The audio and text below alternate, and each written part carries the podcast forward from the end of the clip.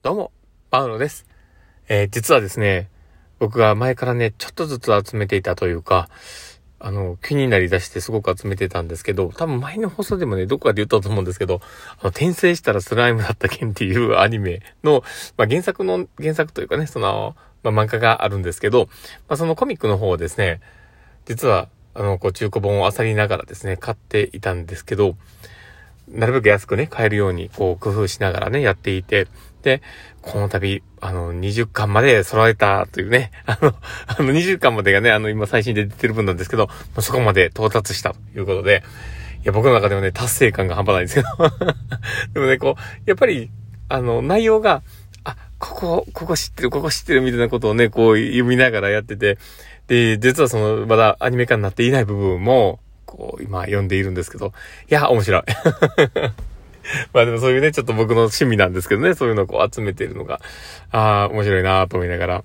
で、また続きがね、楽しみなんですけど、多分次はね、結構先になるのかなわかんないんですけど、またとりあえず、まあ、追ってね、あの、集めていこうかなとは思っております。まあ、そんな感じのね、ちょっとプチ喜びがあるということで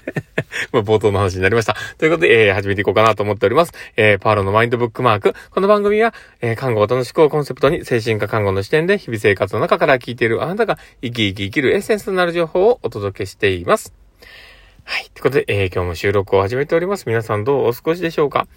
えー、今日はですね、まあ、どんな話をしようかなっていうところなんですけど、えー、やることは感覚的にやっても結果を丁寧に見ていった方がいいっていう話をしようかなと思っています。で、えー、実はですね、この間まであの告知をしていた、えー、疾患、えー、疾患別、違う、間違った。間違っちゃった。えーと、あ、そうそう、あの、精神疾患別ケアシリーズっていうのをね、やっていたんですけど、あの、無事に、あの、期日が来まして、えー、この、えー、と、12日ですね、6月12日に、えー、まあ、やるんですけど、まあ、そこのね、え、えー、こう、あの、参加していただける方も、え、結構集まりましたので、ありがたいなと思うので、えー、まだこの聞いておられる方がですね、もし参加していただける方がいたのであれば、あの、お礼を言いたいなと思っております。ありがとうございます。ということで、まあ、あの、その当日、参加、ね、していただけて、楽しめていただけるのが、え、嬉しいなと思ったりするので、えー、まあ、あの、なるべくね、そう楽しめるというかね、しっかり、あの、学びになるようなものをね、させていただこうとは思っておりますので、よろしくお願いします。ということで、えー、では、えー、始めていこうかと思ってるんですけど、でもやっぱりこうね、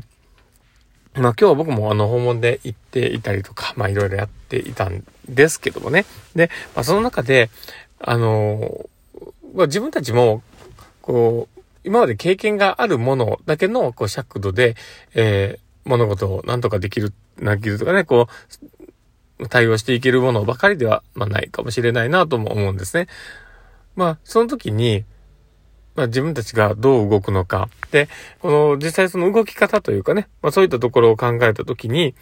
すごくまあ大事なことではあるのかなと思っているのが、やっぱり感覚っていうのもね、大事かなと思うんです。まあそれは、あの、それぞれが持っている今までの経験則から、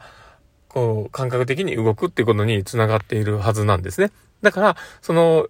この今のね、持ってる感覚自体が、あの、急に現れた感覚ではないわけですよ。多分自分が今まで培ったものの中で多分判断してると。で、そう思うと、まあ、その判断っていうのは、結果的に、まあ、正解の可能性が高いとは思うんですね。で、確かチェスの、えー、話であったと思うんですけど、えー、10秒ぐらいで考えた答え、えー、まあ5秒だったかな？まあ忘れたけど、あの、その、パッと考えた答えと、えー、20分ぐらい考えた答えとって、まああんま変わんないっていう あの結局、まあ今日も9割ぐらい同じ選択をするっていう、まあそういうような話もあるぐらい、人ってやっぱり感覚的に頼るところっていうのはあるわけです。で、まあそれが、まああの